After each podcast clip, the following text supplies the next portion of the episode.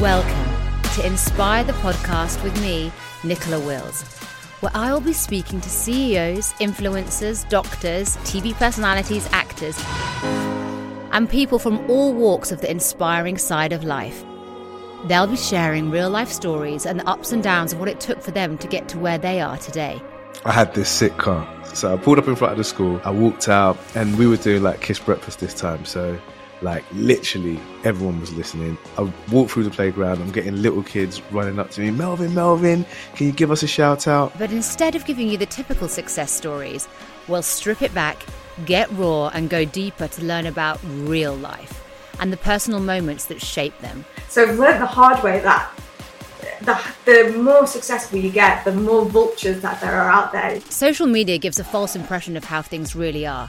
So, in this podcast, we'll give you a taste of what's behind that filter to show the real, authentic people who you might have put on that pedestal believing they have it all and they've got it all figured out.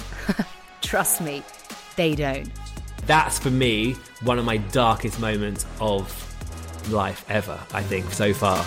I couldn't pull myself out of the pit and I didn't want to. No one has got it all figured out, but what successful people do do is learn and grow through each obstacle one day at a time.